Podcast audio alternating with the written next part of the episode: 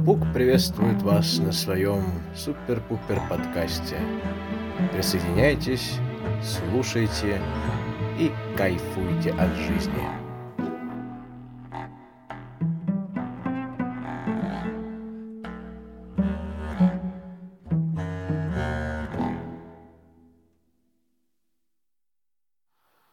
Всем добрый день, вечер, утро, в зависимости от того, когда вы слушаете данный подкаст.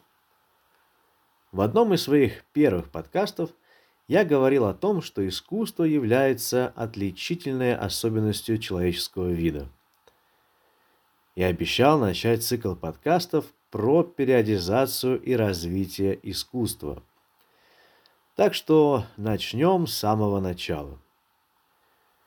Прежде всего нужно оговориться, что история изобразительного искусства насчитывает по современным меркам чуть более 30-40 тысяч лет. Тогда же как практика создания изображений более 2 миллионов лет. Создание сложных визуальных артефактов, создание образов, наделение формы содержанием – все это является естественным продуктом жизнедеятельности человека. Более подробно говорить про то, почему и как возникло искусство как таковое, мы будем в другом материале. Сегодня же я хотел поговорить о истории. А для тех, кому не терпится разобраться в семиотике наскальной изобразительности, могу посоветовать труды Галины Зубко – преподавателя факультета искусств МГУ, большого специалиста в этой области, но, к сожалению, ныне покойный. Итак, перенеситесь мысленно на многие тысячелетия назад. Забудьте про ваш дом, друзей, страну и современный мир.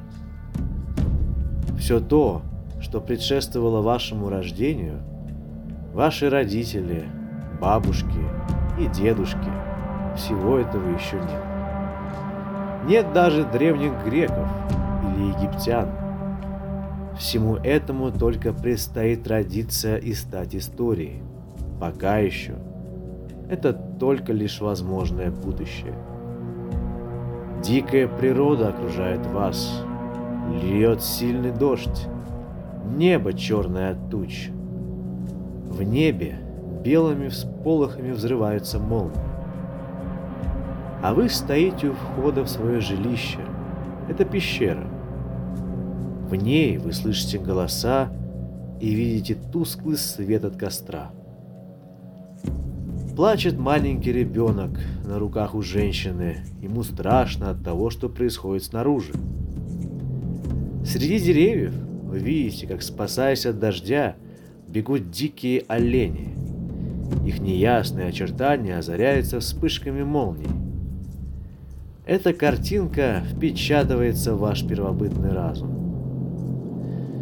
Неясно зачем, может быть потому, что вы планируете на утро выследить этих оленей и добыть свежее мясо, или же потому, что вы чувствуете некую сопричастность всего живого к вопросу выживания в это страшное время – когда ветер с корнем вырывает деревья, и молнии бьют в землю, словно сама смерть вышла собирать свою жатву.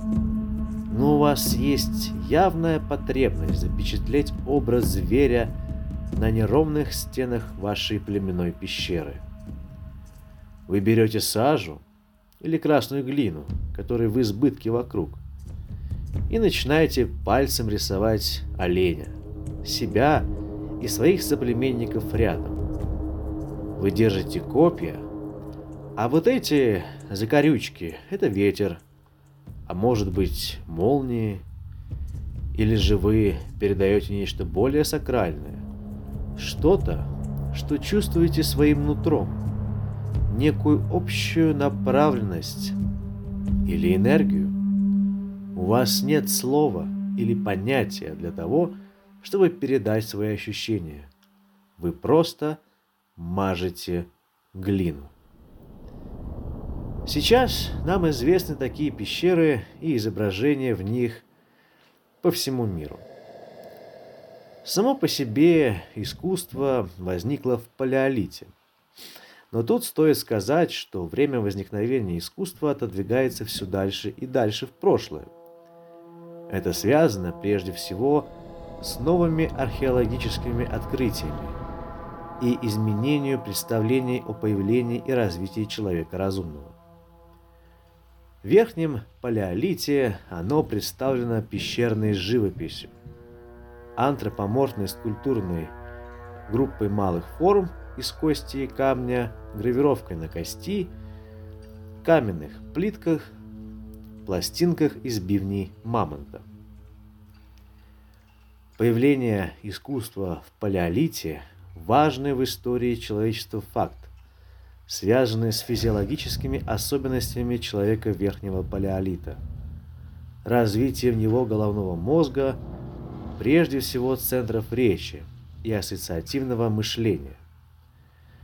В связи с этим стоит упомянуть о некоторых современных заблуждениях. Когда ученые, слоны, обезьяны, птицы и другие животные оставляют цветовые пятна, и это объявляется как способность животных создавать произведения искусства.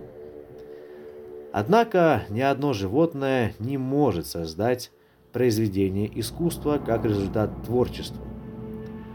В лучшем случае животное может изобразить подобие того, что ему покажут, при этом используя предоставленные ему материалы для рисования. Первые произведения первобытного искусства, гравировки на кости, были найдены в 30-х годах XIX века. Но тогда никто не обратил на них внимания. Переворот во взглядах на первобытное искусство произвело открытие палеолитической пещерной живописи в 1879 году, когда испанский археолог Де Саутола обнаружил на сводах испанской пещеры Альтамиры нарисованных кирпично-красной охрой бизонов и лошадей. Первый открытый памятник полихромной палеолитической живописи. Открытие Саутолы представляется эпохальным по своему значению. По тем, не менее его встретили с непониманием. Все дело в том, что в науке тогда господствовали взгляды на древнего человека как на существо дикое и отсталое. Только спустя 20 лет, когда подобные рисунки были открыты в пещерах Франции, стало ясно, что это произведение искусства древнекаменного века. В настоящее время известно более 40 пещер с остатками палеолитической живописи. Наиболее известные и хорошо изученные из них – европейские Рафиньяк, Ласка, Нио, Камбарель, Лорте, Фонтегом и другие. В 1959 году в Башкирии на берегу реки Белой были открыты изображения в Каповой пещере – ее своды покрыты изображениями мамонтов, носорогов, лошадей. Все рисунки выполнены красной охрой на коричнево-серой поверхности стен. Спустя 20 лет в глубине Игнатьевской пещеры на Урале также были обнаружены палеолитические изображения. Палеолитическое искусство отличается поразительной точностью в передаче наиболее существенных признаков человека и животных. Для него же характерна простота форм. Наиболее ранние изображения – контурные и однотонные. Более поздние, как правило, многоцветные, передают объем и форму. Но не только в этом проявилось мастерство древних художников. Оно отразилось и в умении передать динамику и характерные особенности животных. лошади, быки, олени, часто показаны в беге. Палеолитическое анималистическое искусство достигло высокого уровня. В искусстве палеолита обнаруживаются зачатки повествовательных полотен. Таковы, например, групповые изображения животных в Альтамире, скачущих лошадей в Ласко и переходящих через реку оленей в гроте Лорте. Нужно понимать, что одна из главных функций искусства является коммуникация и поиск для себя той модели поведения в окружающей среде, которая была бы наиболее актуальной. В этой связи сюжеты первобытного искусства показывают, какие мысли и чувства руководили создавшими их людьми. Смысловая сторона палеолитического искусства, его роль в жизни человека того периода значительны. Традиционное изображение животных, причем не всех, а только те, которые имели ценность в качестве объектов охоты, очевидно связано с зарождением первобытного культа зверя и охотничьей магии. В Альтамире, например, изображены рожающие самки бизонов, а рядом ритмически повторяющиеся знаки лунного цикла, что не случайно.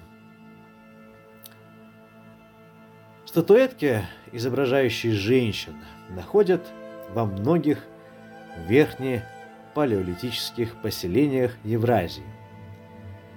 Они невелики – вырезаны из кости и камня, и их размеры не превышают 5-12 сантиметров. Известны европейская и сибирская группы фигур. Европейские фигурки подчеркивают признаки пола. Свисающую грудь, массивные бедра, выпуклый живот. Сибирские фигурки более вытянуты, бедра и плечи изображены зауженными. Сибирские статуэтки изображаются одетыми в меховую одежду. Интересно, что на всех скульптурах голова показана обобщенно, в виде утолщения. В большинстве случаев совершенно отсутствует лицо. Статуэтки, изображающие женщин, чаще всего находят разбитыми около или в специальных углублениях. На этом основании возникло мнение, что они служили для выполнения обрядовых действий. Считается также, что отдельные статуэтки являлись символами реальных или мифических женщин-прародительниц, либо несут в себе обобщенный эстетический идеал эпохи Палеолита – являясь одновременно отражением культа плодородия, изображением жриц и образов предков.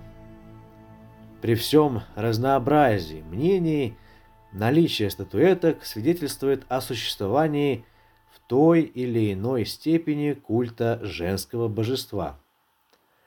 В них заложены как реалистические, так и мифологические представления о женщине-матери – хозяйке, хранительнице домашнего очага, прародительнице, божестве плодородия или хозяйке промысловых животных. В Верхнем Палеолите была широко распространена гравировка по кости и камню, тонко передающая образы людей и диких животных. Графические изображения многочисленные и разнообразны. От неопределенного нагромождения линий до реалистических изображений голов людей с определенными портретными особенностями и образов животных. Выполненные прочерчиванием изображения по своей сущности отличались от традиционной пещерной живописи и канонических женских статуэток – граффити было в полной мере народным искусством, свободным от каких-либо канонов. Рисовали все, что хотели и все, кто хотел. Можно выделить несколько типов гравированных изображений на пластинах.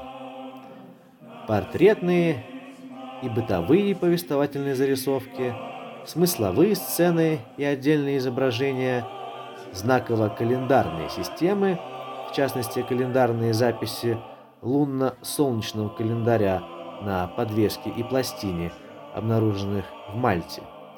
К слову, мальтийская пластина рассматривается некоторыми археологами как счетная календарно-астрономическая таблица с обозначением годовых оборотов Солнца, Луны и даже месячных фаз Луны.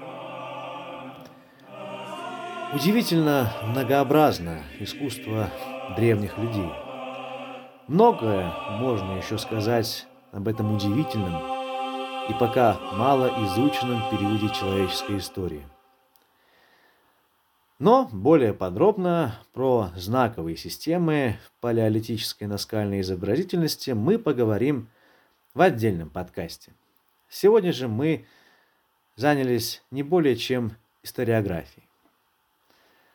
Всем большое спасибо за прослушивание. Не забывайте подписываться на меня, оставлять комментарии и поддерживать канал донатами.